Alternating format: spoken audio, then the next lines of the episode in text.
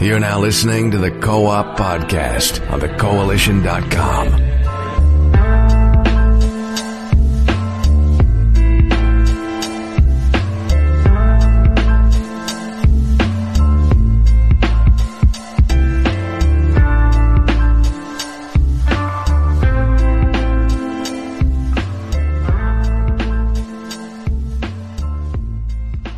Good afternoon, ladies and gentlemen, and welcome to episode 260 of the Co-op Podcast.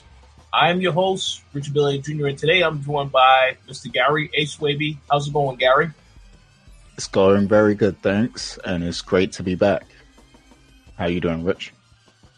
Doing pretty good, and I also must say it is great to be back. I do apologize for the short hiatus that we had, but there wasn't a lot going on news-wise. We did have a couple of personal things that we had going on, and we needed a little bit of a break. But we are back for the long haul, so glad to be back.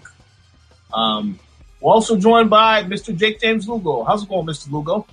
I'm doing good, Rich. A lot of stuff's been going down. Even though we've been in a break somewhat with the show, we've been doing a lot of stuff behind the scenes. We've been posting up a lot of content and everything else that's been going down because there's been a lot happening in gaming lately, some of which we're going to discuss today. So I'm excited. Absolutely. I agree 100%. So, as was already mentioned, there was a lot of news that happened this week. It's like it was news pretty much every single day.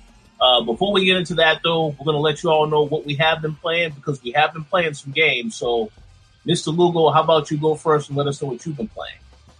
So I've been playing a lot. I've been playing a lot of different games, you know, even before we took our break and after. There's a lot of reviews up on thecoalition.com right now that you guys can check out. A bunch of different games. There's a wide variety of stuff that I've been playing. I've been playing Octopath Traveler, which we are going to have a review on the website at some point. But again, this game is very long and it's very meaty. So a lot of other places that I reviewed the game were able to get it really, really early before release. So It took them a while, and even then, a lot of them, or the majority of them, I should say, didn't really finish the game or didn't really kind of get as much in depth as they should have.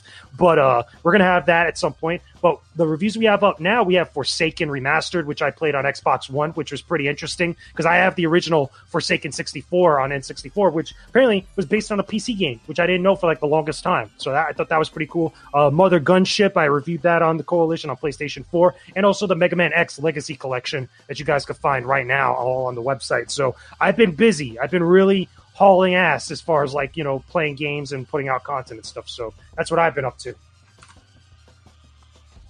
Sounds good. Absolutely. And how about you, Gary? What have you been playing? Well, there's only one game I've really been playing over the past 2 weeks, and that's Overwatch. And that's because I was actually at the Overwatch League as well. So, that's like the only thing I have to report. And since, you know, I'm bringing it up, I might as well talk about that. So the Overwatch League Grand Finals took place at the Barclays in New York, Brooklyn, like everyone knows. And I can't remember the exact attendance for that arena, but it was full. Like, it was a sold out audience that, you know, actually watched Overwatch League, and it took place across 2 days, like a Friday and a Saturday, and, you know, both days were pretty packed. And the two teams that were actually in the finals were Philadelphia Fusion and London Spitfire. And I guess because Philly was like so close, there was a lot of Philly fans there. I remember on the first night, like, I was sitting by a bunch of like hardcore Philly fans. And for the most part, like, I try to be neutral because I enjoy just watching, you know, all these incredible players like play and everything. But I couldn't help but, you know, cheer for the London Spitfire because it is, you know, London, and that is like kind of where I'm from and everything. So I was kind of rooting for them, and they did actually come through and dominate. The first match, which took place on the Friday, was it was a lot closer and a lot more intense. London actually ended up winning that series. And the way that the finals work is like there's one series is basically 5 maps. So, like, you know, it's the best of 5 maps. So if a team wins 3 maps, then they win that series. So there was one series on that Friday.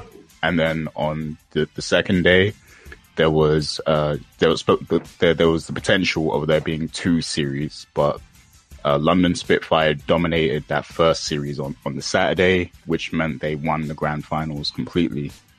So they became the first team to win the Overwatch League, and it was pretty incredible to watch. The stage was incredible. They had Jeff Kaplan there, which is the creator of the game. All the hosts were there, including Malik Forte, which I interviewed. And DJ Khaled actually performed on the second day, on the Saturday, which was cool. But I don't think a lot of people were too thrilled about him being there. And it got a bit awkward because not everyone knew the lyrics to his songs and everything. But yeah, I guess it's cool that they have the budget to, you know, afford an artist of that caliber and everything like that. So after that experience, I have to say that, like, I think esports could potentially be the future of the gaming industry, or a big part of it, at least, like, 'cause just seeing that in person, it's like, wow, like, you kind of get a feeling of how far the gaming industry has come to where players can play for $1 million, you know. Of course, it's a team of six, so that gets split and everything, but the potential is definitely there if, you know, Blizzard can afford to rent out the Barclays and fill it up, you know, with people. And these weren't just casual people either. Like, the people I was talking with and the people I was sitting next to, they knew the game. Like, they were actually hardcore Overwatch fans. So everybody there knew their stuff, and they traveled from all around the country or from other countries to actually come and watch the grand finals. So that's a big deal. So I think esports, you know, it's good. It's definitely going to become a huge part of video games in the future. It already kind of is, but like, I see it becoming a pivotal part of the gaming industry. And also that the first day was broadcast on ESPN, and the main ESPN. The second day, I believe it was on ESPN 3, but the first day was on the regular ESPN, which is pretty crazy as well. So yeah, Overwatch League. That was the very first one. There's going to be another one next year. And they're doing a few more things this year, like the World Cup and an All-Star game. But yeah, that's like 7 months of Overwatch League, and it's been pretty incredible to follow. But sounds awesome. Yeah, man. Shouts to Tatiana as well, because she's the reason I was kind of there. So, yeah. Yeah, and I do know, as you said before, that was quite a long trip from London to LA for E3. So, obviously, the trip to New York was a little bit shorter, but glad that you had a good time. Yeah. Yeah, man, really enjoyed it. It was definitely a unique experience. Like, I never thought I would see anything like that in my lifetime. So, yeah, it's cool. Cool. All right, so as for me, what I have been playing, there's really only two games that I have had a chance to spend some time with. The Banner Saga 3, which I actually just completed recently, and I have a review coming for that. If you played the first Banner Saga, you have a pretty good idea of what to expect with the third game. There are a few changes to, a few refinements to the formula. But overall, it's still a great, solid game.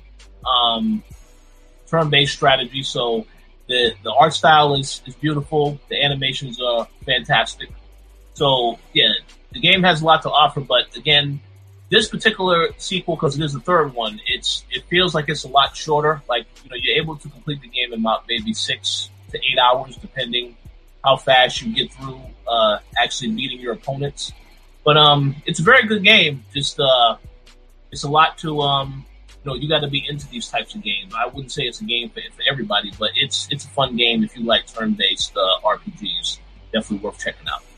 And the other game that I have been playing, which I will have a review for next week, is a game called State of Mind. It's made by Didelic Entertainment. This is a game that when we went to E3, I heard a lot of people talking about this game, so I wanted to figure out why that was. because there's nothing but high praise for the game.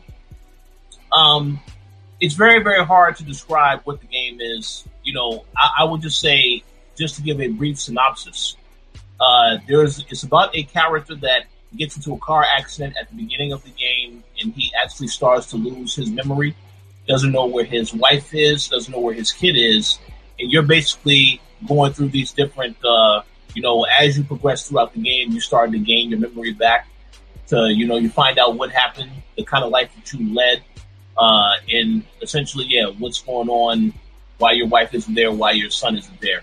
So it's a lot more to it than that, obviously, but because it's a narrative-driven game, I don't really want to give away any potential spoilers because I do think it's a game people definitely need to play to really experience and understand what it's all about.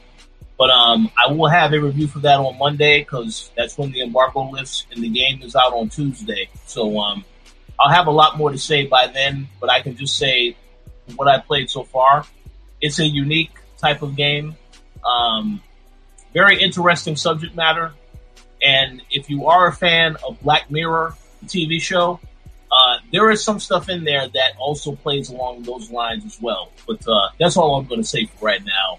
Stay tuned for my thoughts on Monday to get more of an idea of what this game is all about.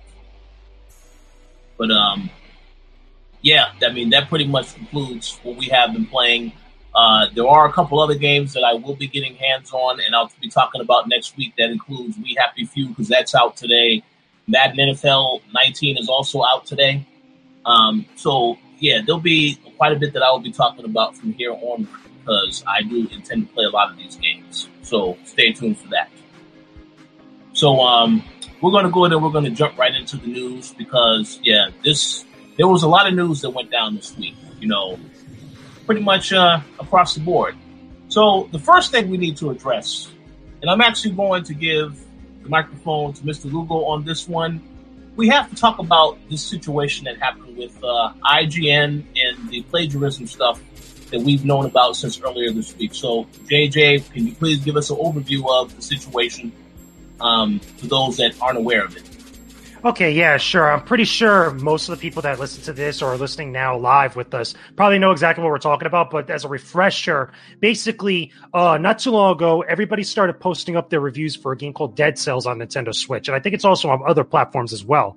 One review that was posted up on YouTube by a YouTube channel, Boomstick Gaming, he actually got a copy of the game, was able to review it, post up his review. Then about a week or so later, I want to say, or sometime afterwards, IGN posted up their written and their video review of Dead Cells. Now, Boomstick Gaming, the guy who runs Boomstick Gaming, he's a big fan of IGN. He's followed them for many, many years. And when he saw their review of Dead Cells, he noticed that it was eerily familiar to a lot of stuff that he had posted up. And he started going through both reviews and more specifically being a little bit more scrutinizing of the IGN review. And he found that pretty much all of his review that he had did in his own YouTube video was copied and then somewhat modified and used as both the written and the video review on IGN.com.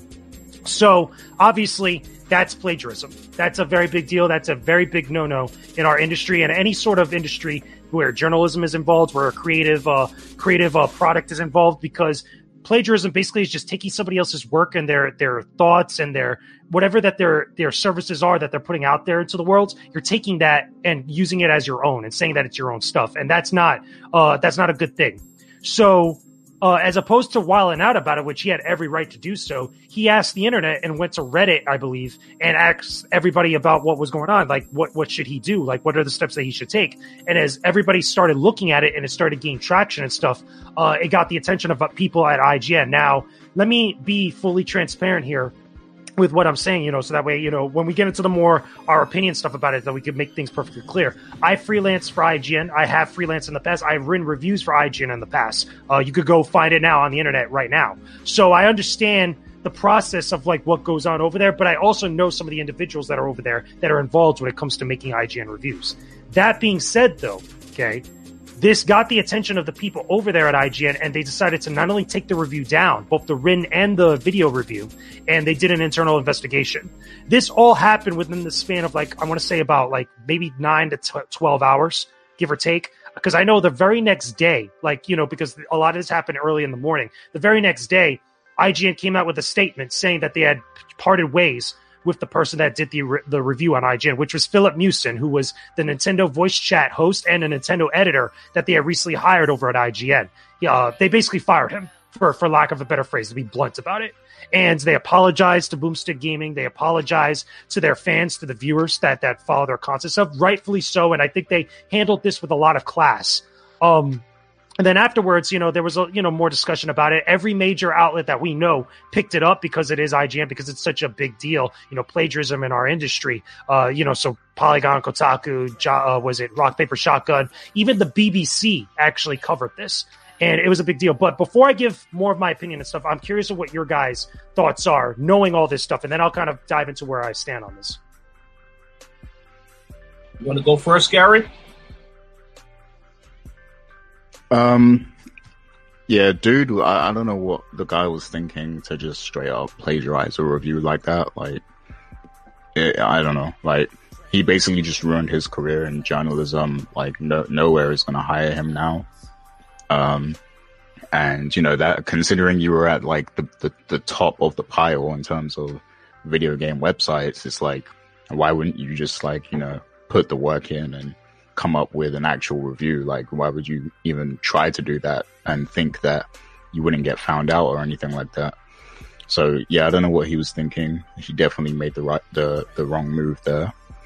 As for IGN, I think they did what they needed to do because they were getting a lot of bad publicity from this. So making the decision to fire him was probably the right one from their perspective. Because it shows that they're taking action and that they're separating themselves from that, and that's not really what they're about. So yeah, I guess they did the right thing in that situation. I do want to say that the guy that had his work copied, he was really cool about it because he was saying that he didn't actually want the guy to get fired, but he did want to bring awareness to the situation and the fact that his work was stolen and everything, and I think that's really cool with him, but yeah, I mean, this probably happens more than it should in journalism and the gaming industry and everything, and I'm sure a lot of times it doesn't even get found out. People probably don't even notice sometimes, so I think this probably happens a lot, and we just don't realize. So it's good that this has happened so that people will start to be more careful about these things, and they hopefully they won't repeat the same mistakes. Yeah, I agree about that. First and foremost, yeah, it's a very unfortunate situation for it to happen. It definitely shouldn't have happened. I think that IGN handled the situation correctly by making sure that they investigated the situation. You saw that, yes, there's some valid points here, so we have to take down the review, then, of course, deciding to part ways with the guy involved. Now, I do think, as Gary said, this stuff has happened in the industry. Well, it's happened before. There's a lot of things that have happened in the industry that are very controversial overall, but this particular situation and the amount of attention that IGN got behind it is very, very bad. I know one thing I will say about IGN that I have noticed, there have been quite a bit of changes there ever since there were things that happened there with the allegations that took place there not too long ago. And then there are a lot of people leaving IGN, some obviously getting other opportunities, and then others for, I guess, undisclosed reasons, things that we don't really know about. So there's a lot that's going on at IGN right now. That's what I do notice. So when this situation happened, I know that this is not good for them, because there's been so many things that have been happening over there that make people question what's really going on. So stay on topic with this, though. I am glad that Boomstick Gaming, did reach out. I am glad that IGN chose to correct this situation with him immediately. I'm curious to know what they're going to do. Obviously, they're going to be looking for a new Nintendo editor now, so I would assume that they are going to be looking to fill that position as soon as possible. But I do hope that they have made amends with the actual YouTuber. I did hear that they did compensate him the views from the video. I don't know if that information is accurate. I can speak to that. I can speak to that afterwards when you're done. But okay, sorry. Oh, no. Okay, cool. But no, I mean, I just think I'm glad the way they handled it. And I know they had the video that Brian Altano did afterward explaining to people once again. I think they handled that all perfectly well. One thing I didn't really understand and like, though, is a lot of people went after IGN as an outlet because it's like it wasn't all of their faults that this situation happened. Obviously, they need to really pinpoint and understand it was the guy who was working for them that did this. But I don't like the fact that people went after IGN, but I do know that, you know, I guess whenever they, as an employer, decides to hire somebody, you have to do the research to make sure, I guess, this person is somebody that is going to be able to do the job correctly, that, you know, you don't have to question certain ways in which they handle business. But again, I just think it's an unfortunate situation with Dead Cells. I know that Twin Motion, or I believe it's Motion Twin, the company that developed the game, they got a lot of attention behind this. A lot of people have been picking up the game. The game has been getting good reviews from a lot of websites. So it is at least good that the game is getting good attention. But this situation with IGN is not it was an unfortunate case. I do agree with what Gary said. I don't believe that Philip will be able to get any of the jobs, especially in gaming journalism. Maybe he can do something else outside of that, but just a really bad way to leave a bad impression on your career. So, unfortunate for him, but again, IGN, I think they handled the situation correctly. Yeah, that's all I was going to say on the matter. So, yeah, I guess then let me give my opinion overall, because I think out of the three of us here, I think I'm the one that could speak the most about IGN just in general. You know, and again, you know, my biasness a little bit aside, and it's not even really biasness, but again, even being transparent as someone that freelances for them and has done work with them in the past and understands the process of reviews. Because again, I did a review for Naruto Ultimate Ninja Storm 4, and I went through the exact same process that everybody does when it comes to posting up an IGN review. I did both the video stuff and I did the written stuff, which again is a lot of work. You know, I don't think a lot of people really understand how much work it is and how much of a high standard the people over there hold themselves to, you know, as a company, as an entity and stuff, because a lot of people get caught up on the spectacle that social media puts out about IGN or about larger outlets in general. One of the things that, like you spoke to before, that people, again, it's amazing how everybody was coming at IGN's throat, because a lot of people look at IGN as like, oh, it's the brand, it's the company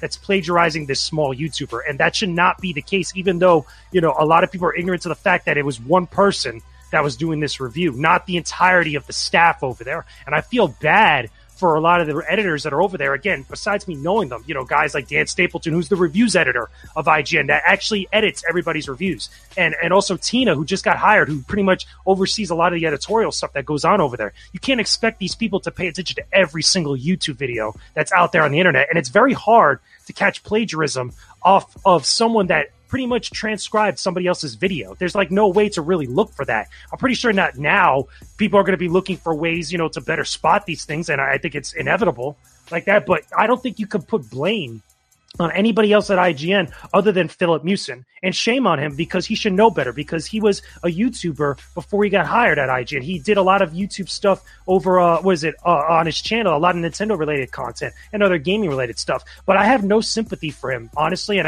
I know it's very, very brash to say that, and it's very, some people might say it's rude, but let's kind of, you know, add another detail onto here, which I'm pretty sure you guys didn't know about, but I read the Jason Schreier news post that got updated shortly after all the statement stuff came out. Apparently, this isn't the first time that he plagiarized. He actually plagiarized, I believe it was a Nintendo Life review based on FIFA, or at least the FIFA of that year, for one of his YouTube videos. He basically just lifted pretty much everything from that review and then just put it into video form like that, which to me, you know, multiple times that you're plagiarizing, you know, that's stupid beyond belief, but super shame on you for that, because you should know better. You should know better, because it's bad enough and it's hard enough to get to a point where you're working for such a large outlet like IGN that a lot of people, myself included, really struggle for, and sometimes don't get the opportunities that we really wish and we really hope that we're able to do so in order to get to that position. And you just basically just threw that away, and in a careless way, in a careless fashion. And not only that,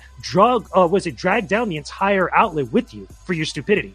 because I'll tell you exactly what I feel happened.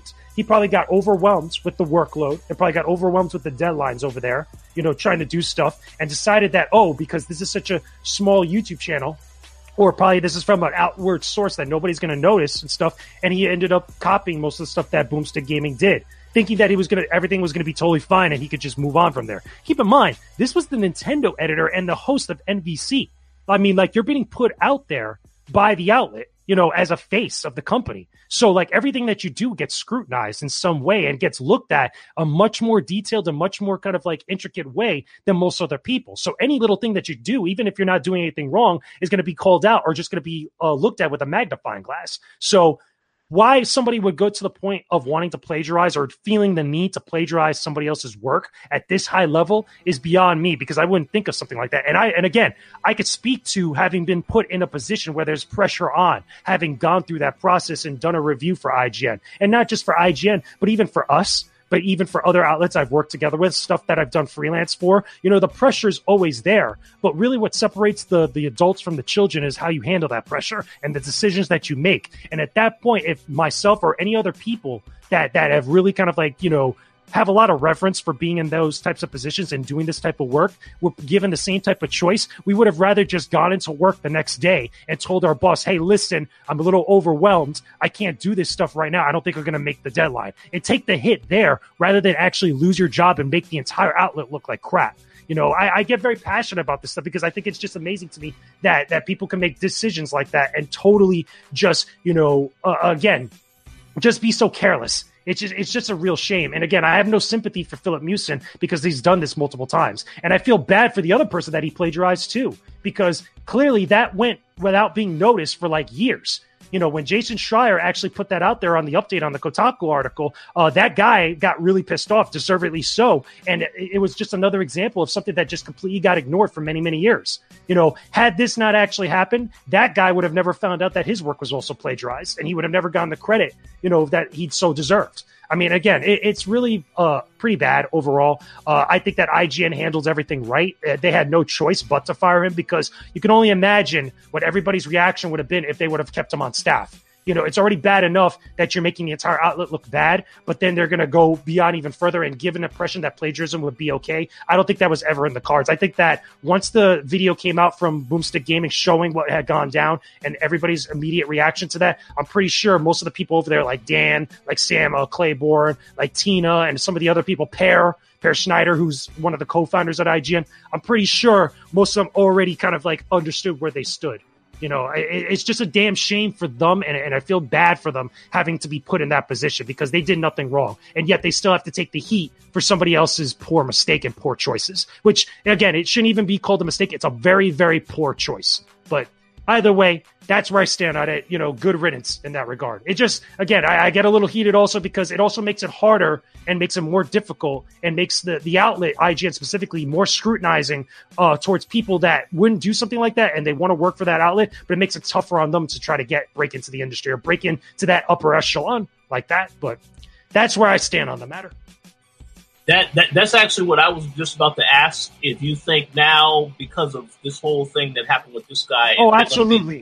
I honest to God, I think it's inevitable. I think it's also, but again, not to speculate what everybody over there is thinking, but I think it's common sense to think that anybody over there working for any company would be a little bit more cautious and more scrutinizing with working with newer people coming in, especially after this is so fresh, but also specifically with people that are really started on YouTube, because you know, I always see a lot of people online and a lot of other different places always saying certain things or another about YouTubers when they're working for some of these big outlets or just outlets in general that isn't just the typical independent content creator. You know, someone that actually has a 9-to-5 job working for a major outlet talking about video games or talking about entertainment and stuff. There's always that stereotype. There's always that rift there. And things like this make it so much more worse, because forgetting about the fact that his career is done. Like I think we could all pretty much agree that his career is done, because once you do plagiarism, especially multiple times, nobody will hire you, especially in a journalism-based or a lot of writing-based and a lot of, you know, content creation-based jobs out there. They want nothing to do with that, because what's to stop you from doing it again? Because clearly you've done it multiple times. But also, like I said, it makes it harder for all the other people that wouldn't do something like that, that just happen to be cut from the same cloth because they probably started on YouTube and stuff. What's to stop these outlets from being more scrutinizing to them or making it much more tougher on them and kind of like holding everybody to a much more higher standard, even though the standards are very high, but overly's done so. Like, I think that sucks. That, again, that just makes it more worse for everybody else that wants to get into this type of field. I agree. Absolutely. 100%. Do you have any other thoughts you want to say, Gary? No, JJ went in. He said everything. It's the truth. And again, like I said, it might be just my opinion. And again, take it for what you will, for me being transparent and stuff. But I think that stuff like this, it's bad enough. You know, it's hard enough breaking into the industry for a lot of people like myself, like you guys, and everybody else that we know that are friends of the show, friends of the website and stuff. But things like this make it much more tougher and really kind of, you know, we go a couple steps forward and this things like this brings us 10 steps back, and it sucks. Absolutely. I agree 100%. One thing I can say is we kind of had a similar issue to this in the past, like way back in the past, like maybe around 7 to 8 years ago or something. One of our contributors actually kind of he did change it a little bit though, like, but he kind of copied a review from another site, and then like he kind of dressed it up and changed some things, you know, changed some wording and stuff like that. And we unpublished that review, and then, you know, he wasn't really writing for us after that. Yeah. So that always sucks, and I didn't know that, but that really sucks. But also, I think that this one with IGN though is the most blatant and the most kind of like in your face at such a high at such a major outlet, and that I think that's why so many places like covered it in the way they did. Besides it being IGN, but it was just like so blunt like that, because I've never heard before. Again, all the stories that you might hear about plagiarism and stuff, you never really heard about it blowing up like this big. That's true. Yeah. Well, yes, a very, very, very, very unprofessional, bad move. And, yeah, again, I believe IGN handled it correctly. So hopefully we will see what the future holds for them. I mean, yeah, we'll just have to see what happens. But any final thoughts before we move on to the next topic? I'm good. I think I've spoken enough on it. Okay, so let's move on to now another big topic from this week. Obviously, yesterday, Rockstar released the official gameplay trailer for Red Dead Redemption 2. Trailer lasted over 6 minutes long, which I was very surprised about, actually.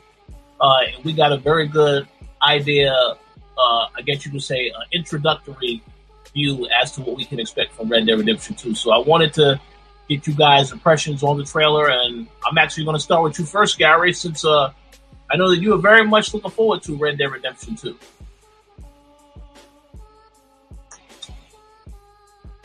Oh, my bad.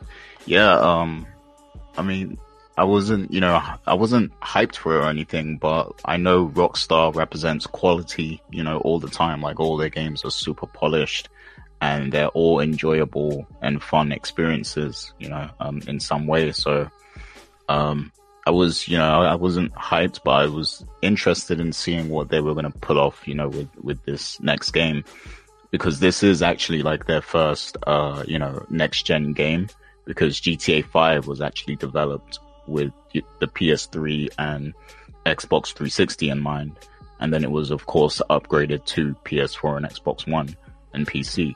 But yeah, this is actually their first iteration in this new generation, so it's made from the ground up on, you know, next gen technology and everything. So I was interested because of that, because I know that Rockstar is one of the publishers that, you know, they always fully polish their game. They don't, you know, they don't put out games that have a ton of bugs and then patch it the week, you know, the day it comes out and stuff like that. You know, that's not really what they're about. So yeah, I was interested in seeing how they would push the boundaries when it comes to the technology and of next-gen consoles and everything like that. And just by seeing that trailer, I can tell this game looks super polished. And, you know, it looks amazing visually. And I like some of the things that they're doing with the camps and everything. The fact that you have your own gang and your camp can move around to different locations, and you kind of have to nurture your camp and everything. You have to get supplies and you have to do different things to keep the gang happy and everything like that. I think that adds a cool element to it, and it's going to force you to go out and explore and do all the side stuff. I was kind of getting Fallout 4 vibes from it a bit. Just the fact that, you know, you have to kind of upgrade your gang and everything and do all these different things to nurture it. It's a bit like in Fallout 4 where you have your different settlements and you have to kind of do different things to, you know, build them up and stuff like that.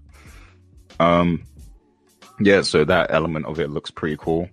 The shooting, the action looks super smooth and everything. And I know they said they're going to show a lot more in terms of the Deadeye and, you know, just different things that you can do in the game, like gang wars and things like that. So I'll be keeping an eye on that stuff. And I know everybody just wants to see the online and what they're going to do with that. And I am quite interested as well in how they're going to approach the online portion of the game. But so far, it looks pretty cool to me. I definitely will be buying the game. But yeah, I mean, it's cool. There's not much more I can say. It's understood. How about you, Mr. Lugo? Not much I could really contribute to that other than what Gary said already. I haven't seen a lot of the more recent Red Dead Redemption 2 stuff, but from what I have seen, it is going to look very interesting. I can't wait to see what everybody's impressions is when the game finally comes out. Oh, yeah, absolutely. The only thing that I will add is, yeah, I agree that the trailer looks fantastic. I have to applaud Rockstar because, you know, I know that a lot of times I've seen this trend where there is a game that will get announced, and right as soon as it's announced, oh, you can pre-order right now. There's no gameplay. Now, they will release a video. Maybe they'll release a cinematic trailer. But I don't like when these companies decide to announce a game and then they give you the option to pre-order, but you're not seeing anything to know what you're actually pre-ordering. So I'm glad that they showed as much as they did show in that video. And I think it was time because I mean, the game is coming out at the end of October. So I feel like they needed to show something, and they exceeded my expectations because I was expecting maybe a 2-minute trailer at the most, not a 6-minute trailer. With a lot more gameplay footage, a lot more talking of the narrative and stuff like that. So I appreciate the hell out of that. So I have to give them props on that. And as you already said, Gary, they definitely will have more videos. They'll talk about what Red Dead Online is like. So I'm looking forward to that. But yeah, I have no complaints. I did say after I saw that video, definitely is going to be in the Game of the Year discussion, I believe. There's a lot of other games in that discussion as well, but I'm very curious to see which game will be the one at the end of the year when we do our actual picks, what will be the top picks. But this game, I think, is definitely going to be in the discussion based off of what I've seen so far, but we'll see what happens. But yes, any other thoughts on Red Dead Redemption 2 before we move on to the next topic?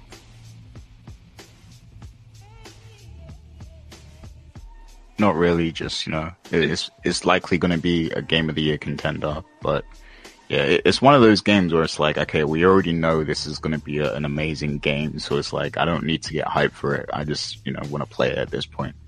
But, yeah, we'll see. I know exactly what you mean. I agree. Okay, a small topic that I want to mention, I don't really know if you guys will have anything to contribute to this. There was a report that came out earlier this week in which they confirmed that Master Chief is going to be the leading star in the Halo Showtime series that is going to be going into production early next year. I just wanted to say I'm very glad. You know, I was very glad to get this news because I know that having beat Halo 5 I was not a fan of that campaign. And the reason why I didn't like the campaign, as I said in my review, is because Master Chief, he wasn't really featured that much in it. It was all about Spartan Locke for the majority of the game. So, and I do know that the next Halo game is going to be focused on Master Chief. So that's excellent. But I was glad to hear this as well, because I know that this Showtime show has been in development and in talks for a long, long time.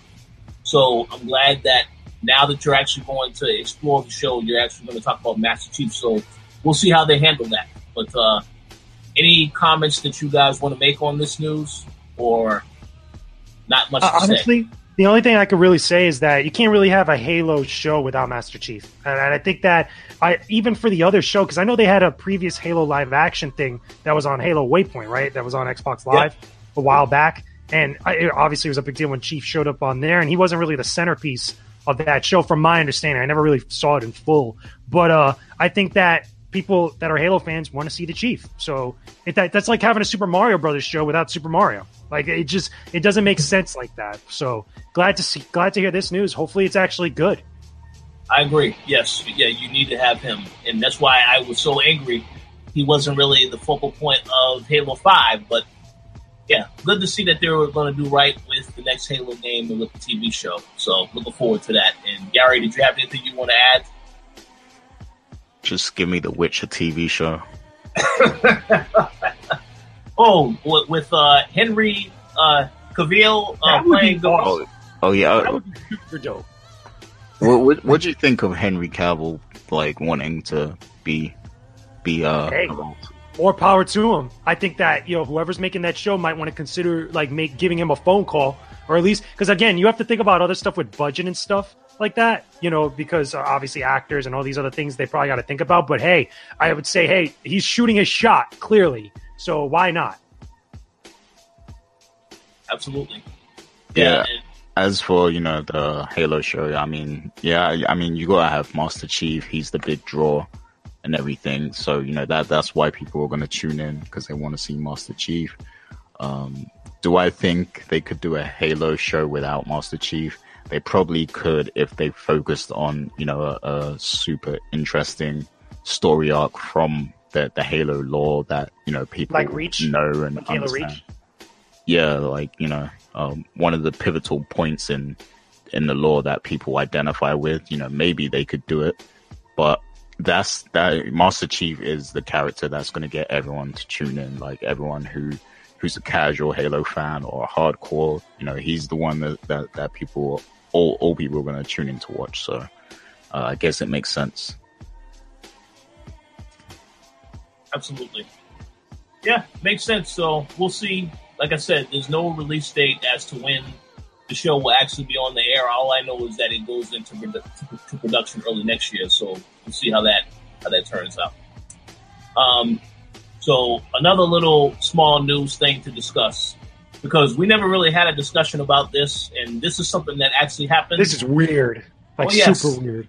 Oh, yeah. I'm very curious to get you guys' opinions on this, because we never spoke about this. But obviously, at EVO, I believe they showed the new trailer for, what is it, Tekken 7 Fighter Pack 2. And, of course, we got an announcement in that trailer that Negan from The Walking Dead is coming to Tekken 7.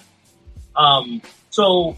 from what I understand, it is the Negan that actually played by from the show, from the show, TV show. Yeah, so that that's interesting. There was no gameplay and nothing, just the announcement that he's going to be in the game. So how about you start us off, Mr. Lugo, and let us know what you think out of this news. This is weird as hell, and it's the funny thing is like it's cool to see such like outlandish, like collaboration between different companies, especially with like guest characters and fighting games, because we thought it was really cool having Spawn in Soul Calibur. This, I think, takes the cake as like the most random guest character in a fighting game, like hands down. Like this is like so ridiculous, like off the wall, that I don't think anything else compares to it at the current moment, because Tekken 7 was pretty ridiculous with Akuma, with Geese from The King of Fighters, and Noctis from Final Fantasy 15, which I thought was as ridiculous as they could possibly get.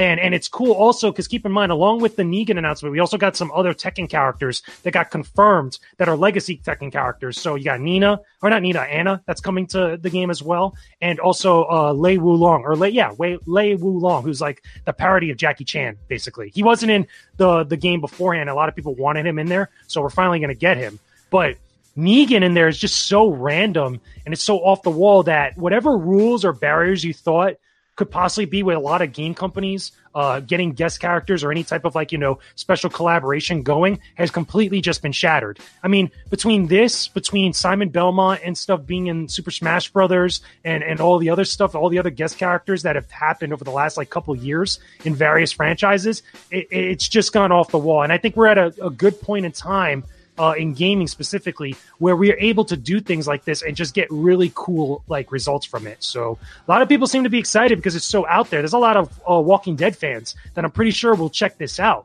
But even then, this only sets up what other crazy things can we expect down the line, whether for Tekken 7 or for any other games.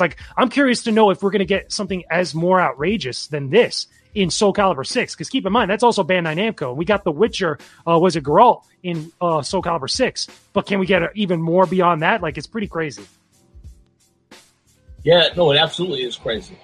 And that is a possibility, actually, so we'll have to see how that pans out. How about you, Gary? Because I know you're a huge Walking Dead fan. Not huge, but yeah, this came from nowhere for me. I didn't see that coming at all. And when I heard about it, because I think you were the one that texted me about it, and I was like, "What? That's weird." But yeah, I mean, it's cool that we're seeing more and more out of unorthodox and outside of the box characters enter these fighting games, because that makes it more fun. When you can just use all these different random characters from other properties and stuff like that.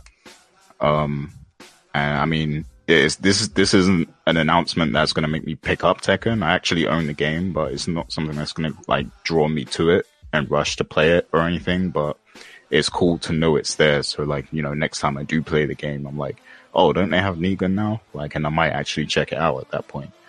And I mean, yeah, I mean Negan, we all know he can do some damage, because spoiler alert, what he did to Glenn and them, that was kind of brutal, so I'll be anxious to see what he actually does in the game.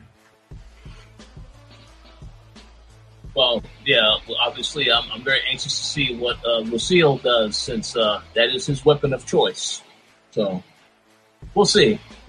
All right, let's move on. We do have a few other topics to get into.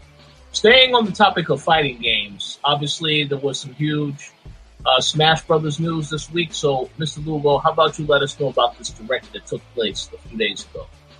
So, yeah, we had the Smash Brothers Direct that happened not too long ago from Nintendo. It was actually yesterday at the time. No, yeah, yesterday or the day before, as from the time that we're recording this co-op podcast. Big announcements, very, very big announcements. New characters, new options for Smash Brothers Ultimate on Nintendo Switch. We got Simon Belmont and Richter Belmont as playable characters. Very, very big deal. A lot of people have wanted Castlevania representation in Smash Brothers for the longest, because Castlevania was really influential in the NES's success back in the day. It was a very, very big franchise for a lot of people. The cool thing about that is that not only we're getting Simon Belmont and Richter Belmont, we're getting a Castlevania stage based on Castlevania 1 on the NES. We're getting 34 tracks from throughout the entire Castlevania series, and we're getting a new assist trophy of Alucard from Castlevania Symphony of the Night or Castlevania 3 Dracula's Curse, depending on which one you want to look at it as.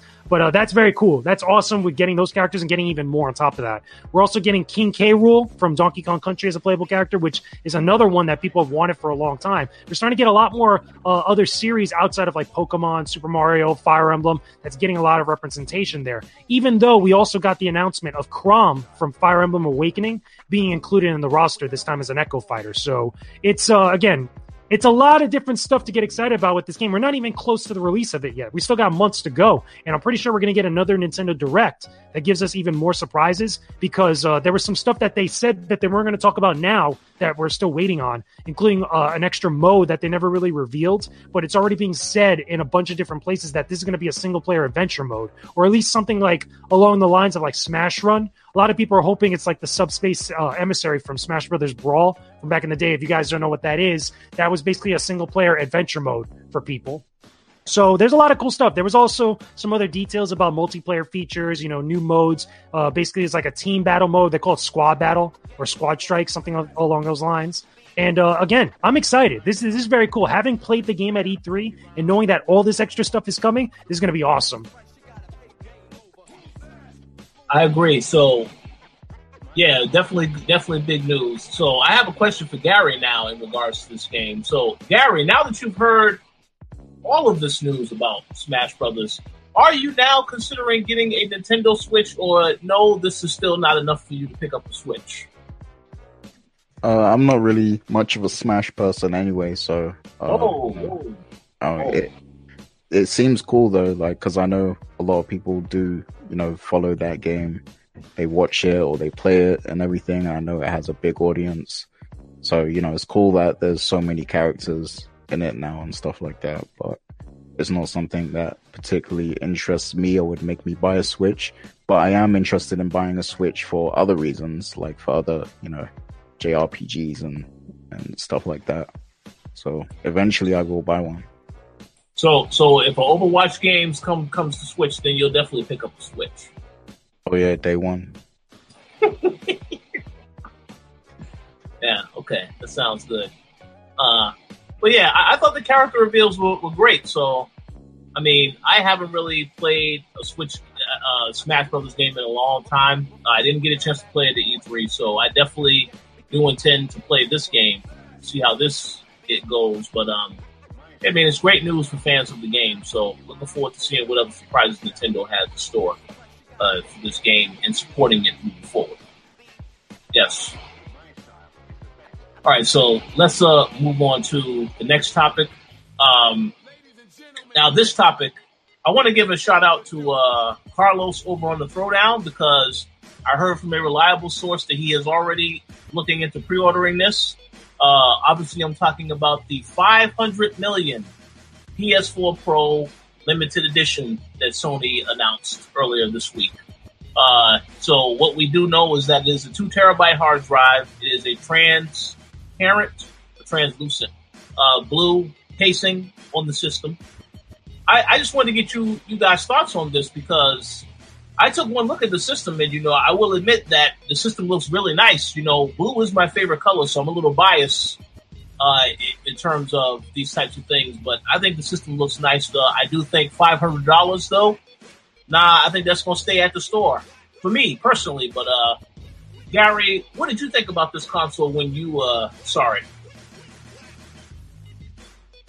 Yeah, I think this console looks beautiful. Like, it looks really nice to me, and it's something, you know, I would actually be proud to own. I'm not going to pay that money for it, but if you own this, you definitely should be proud of it, you know, and you should, like, keep it. You shouldn't even use it. You should keep it boxed up somewhere as, you know, just a collector's item or something like that, because it's probably going to be worth a lot of money one day.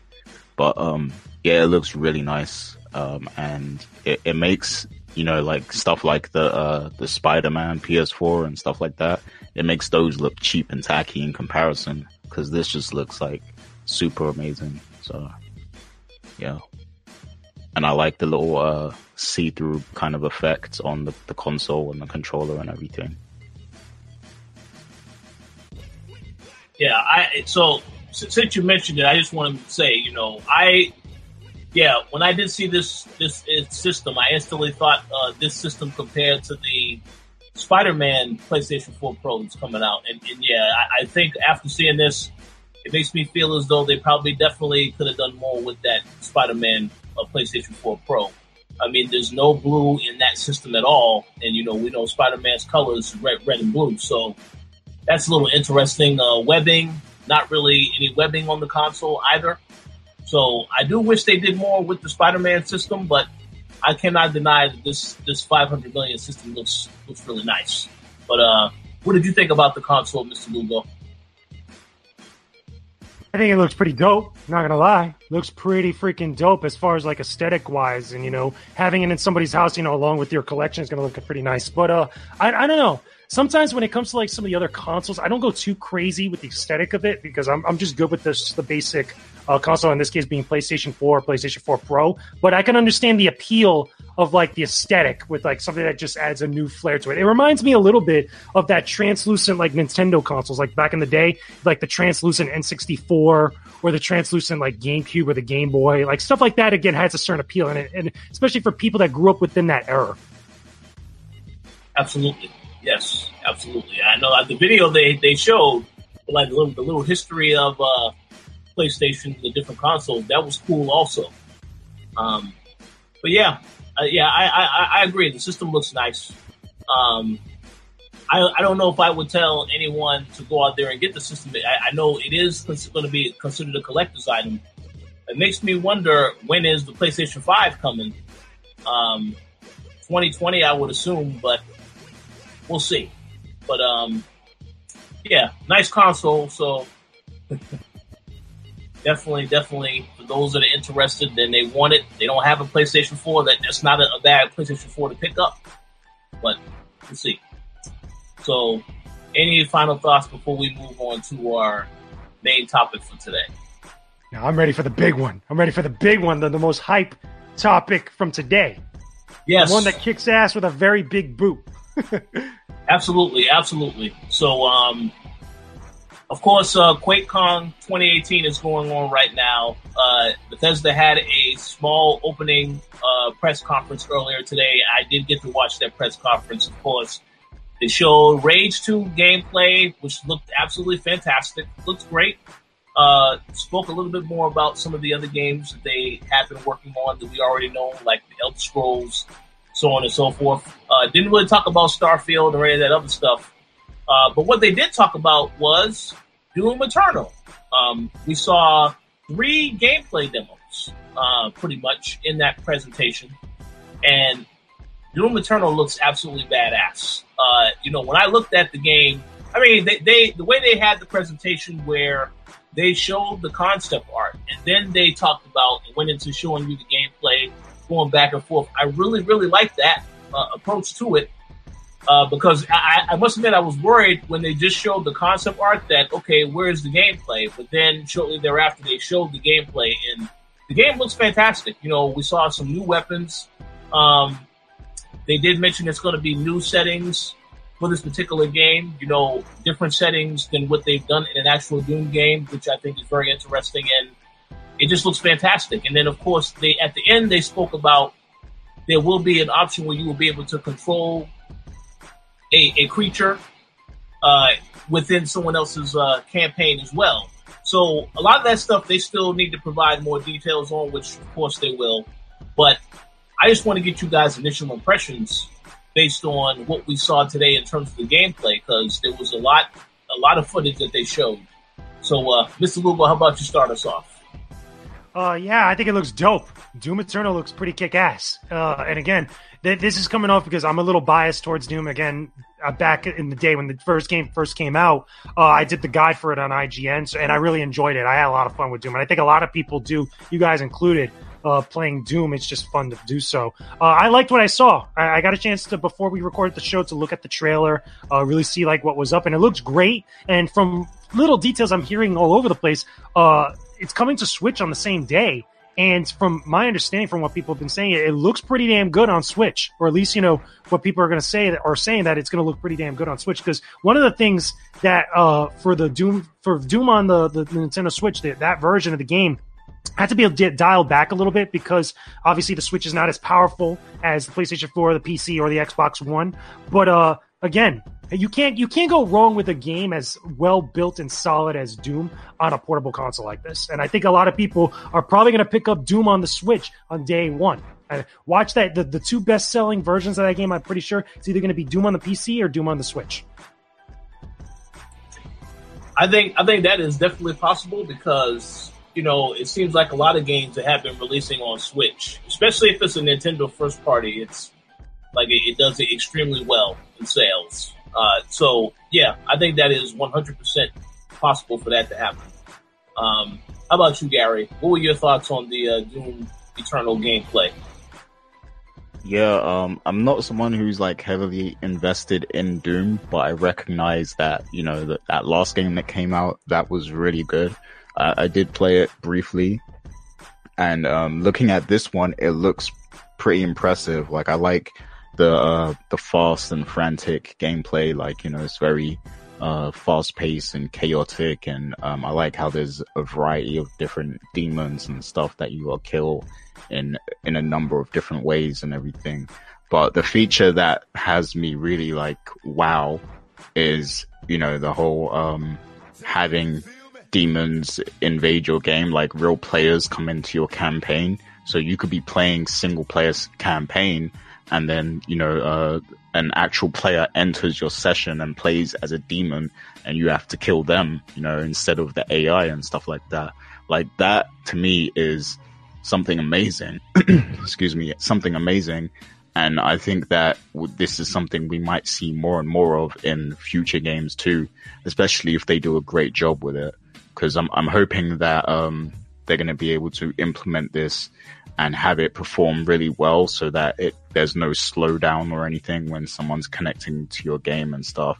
If it's all seamless and it works, you know, fluidly, I think that could be very game changing. And, you know, we could start to see that in more single player campaigns in other games. Like, you know, imagine you're playing, I don't know, like Call of Duty or something, single player campaign, and somebody just jumps into your game and they're in they're on the opposite army or something like that, you know, and you have to kill them. Or I mean, there's so many different games you could apply it to, you know. One of the, like, because I remember thinking about this, like, when around the time the Dreamcast came out, I would still play Streets of Rage a lot, because that's like my favorite game of all time. And I always had this dream of, imagine if I'm playing Streets of Rage and then another player just comes into the game and starts controlling, you know, one of the other characters and stuff, like one of the street punks or the boss or something like that. Like, you know, that was always like something I dreamed of back then.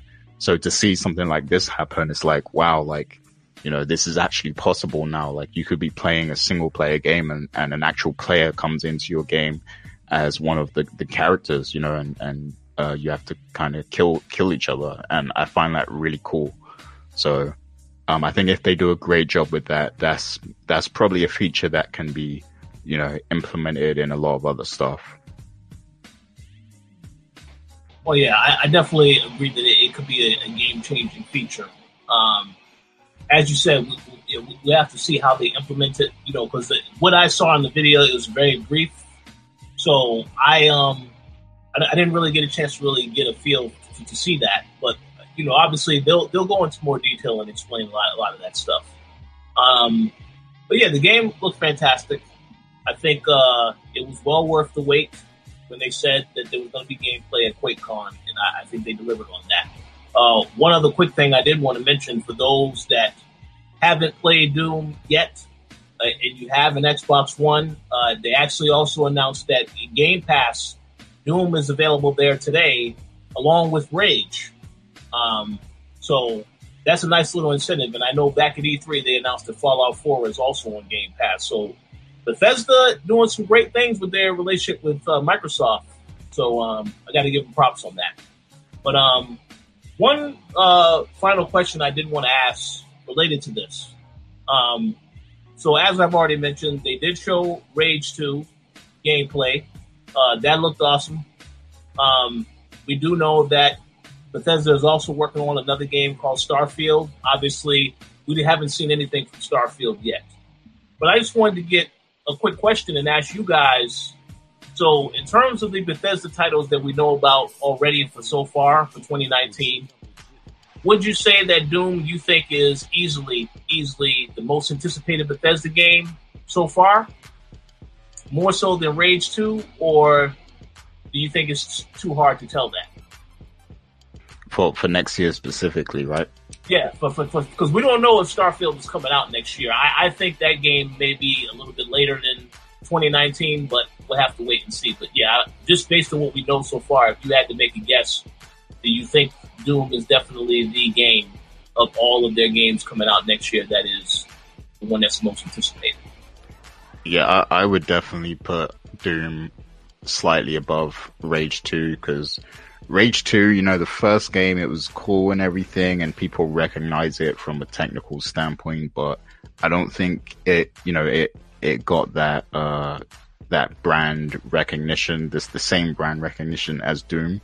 And people, like, the last Doom game was really well received, so I think more people will be anticipating Doom Eternal than Rage 2. So yeah, that's definitely one of the, you know, most anticipated titles of next year for sure. Like that's probably at the top of the pile. I agree with that. I also would say the fact that Doom is coming to Switch, because we know Rage 2, as of right now, there is no announcement of that coming to the Switch. So yeah, I would say that. How about you, Mr. Lugo? I thought it looked cool when we saw it at E3.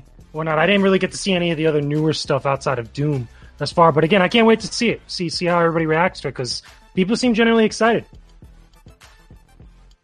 Yeah, absolutely. So I mean, we'll have to see, but hands down, yeah, Doom Eternal looked awesome. Definitely looking forward to find out more information. 2019 is, I guess, the release date. I mean, it's not coming out this year. I know that much. But hopefully we will get a confirmed release date later this year. You know, it may show up at the Game Awards. You never know. That type of deal. But, yeah. QuakeCon, for those that are there, you know, I hope they have a fun time. It should be a good show. I don't know what else is there playable. But, yeah, that was a hell of a way to kick off the show. So I got to give them props on that.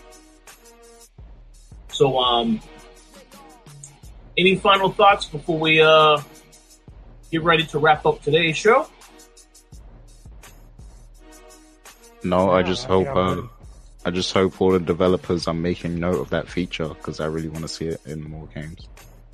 And one of the things I want to say as well about that feature, you know, where you can invade other players' games, that means you always have to be connected to the internet as well, which can probably cause a lot of issues, and I'm sure a lot of people they want to be able to enjoy single player, you know, without. They said you could turn that off though. That I know, they said that you could turn it off, but I mean, even then, that's what I was going to say. It's good to have the option though. Yeah, that's what I was going to say. I was going to say, like, if other developers do add it, I hope they do allow you to turn it off too, because there have been games that are always online, and then when your connection cuts, you just can't play the game. Period. So. I hope that if people do take that feature, they understand that it should be an option. So, yeah, that's pretty much it from me. Sounds good. Yes. So, we thank you all for tuning in to today's show. We will definitely be recording a new episode every Friday, so stay tuned for that. But, if there are any final shout-outs that you guys want to give, now is definitely the time. So, Mr. Lugo, do you have any shout-outs that you want to give? Yeah, sure. Again, shout-out to everybody checking out the show now. Shout-out to everybody that's been reading all the posts and the reviews and the op-ed stuff that we've been putting up on the website. I know if you guys haven't already, I'll let you guys know that I have an op-ed about games, media, and content creators that's on the website right now. I know I posted it up a little bit more than a week ago, I want to say, give or take. You know, I don't remember the exact date, but it's on the website right now, and I highly suggest that you guys read it. I recommend that you guys check it out. It's got a lot of thoughts that have been, you know, kind of cooking up in my mind a little bit about being part of games media, being a content creator, and doing all this different stuff in the relationship between the two. And I feel like it has a lot of good, positive stuff that people should really check it out. There's a lot of food for thought in there that I highly recommend you check it out. But also I want to give shout-outs to a couple of other places. Shout-out to Snakebite, because they sent me some stuff recently that we now have another unboxing and impressions video for you guys to check out. Shout-out to the Pokemon Company for the same thing. They just sent me over the recent Pokemon TCG card set that went up on the website and the YouTube channel for us now, that you guys should definitely check out, especially if you're into Pokemon or even just into collectibles like that. We try to provide at least a good variety of different stuff that we have on the series, you know, because we've been doing a lot of different things besides just tech. So big shout outs to them for allowing us to do that and to check it out and stuff. And again, if you haven't already, check out some of the other reviews that we have on the website right now. We got more coming very soon for some very big games. It's going to be pretty damn dope. And hopefully you guys can give us some good feedback. Absolutely. Yes, definitely. I want to give a shout out to all of the people who have been supporting us on Patreon, as well as watching the show live or listening later. We actually have two giveaways going on right now. The Patreon subscribers are entered in for a chance to win Spider-Man on PlayStation 4. That giveaway will be ending on the 17th of August, so we will definitely let y'all know who the winner is soon. And we have the giveaway on the site. We're actually giving away Shenmue 1 and 2 on either PlayStation 4, Xbox One, or PC. So all you need to do for a chance to win is to actually go to the site, enter, and the details will be in this post as well when this goes live on the website. But yeah, just go to the website, you'll find the post, enter in for a chance to win, and good luck. Thank you all for the continued support. And Gary, the floor is now yours for shout-outs. Yep, so big shouts to all of our Patreon people who have continued to support us. That's M. Collins, Mauricio Aguilar, Himdil, Fergus Mills, Miguel, and Antonio Rogers. We appreciate all of you for your continued support. And shouts to everyone who joined us in chat today and everything and watching live. We have moved this to a new day and everything on Fridays. And I know the concern is that people are working. So, we will keep tweaking the times that we record accordingly, just to make it so that everyone can participate when it's live and stuff. The thing is, I have to stay up late to be on the show as well, if we record in after work hours, so that's the only thing. But I don't mind staying up a little bit late because it's Friday, so maybe next week we'll try and tweak the time a little bit just so more people can check out the show live and everything. But we appreciate you all supporting the show. It's almost been 10 years, man, so we appreciate all the people who have continued to follow us throughout all that time and everything, and who continue to listen to the show every week. Whenever I check the iTunes, I see people are always listening to the podcast and stuff, people who probably don't even comment. So big shouts to all you guys too. And that's pretty much it from me. Absolutely. One last thing I will say is, yes, we definitely will be having something for our 10 year. So stay tuned for those details. And hopefully by that time, there will be this other show that I hear is in development, but we'll see about that, because actions speak louder than words. And on that note, we will talk to you all next week. Have a great weekend.